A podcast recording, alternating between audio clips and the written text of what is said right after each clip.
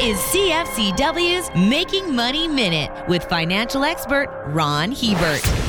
The real estate sector is in full scale retreat. Existing home sales have plunged 29.3% year over year, the sharpest drop since the pandemic began. House prices are coming down in a hurry as well, with the multiple listing service home price index falling a record 6% over the past five months. Despite the rapid pullback, investors are wondering if there's more weakness to come. Home prices might be down, but they're still 20% above the long term trend signaling that they still could have a ways to go before bottoming out. For more information, listen to our Making Money show hosted by Ron Hebert and Gord Whitehead at letsmakemoney.ca or cfcw.com.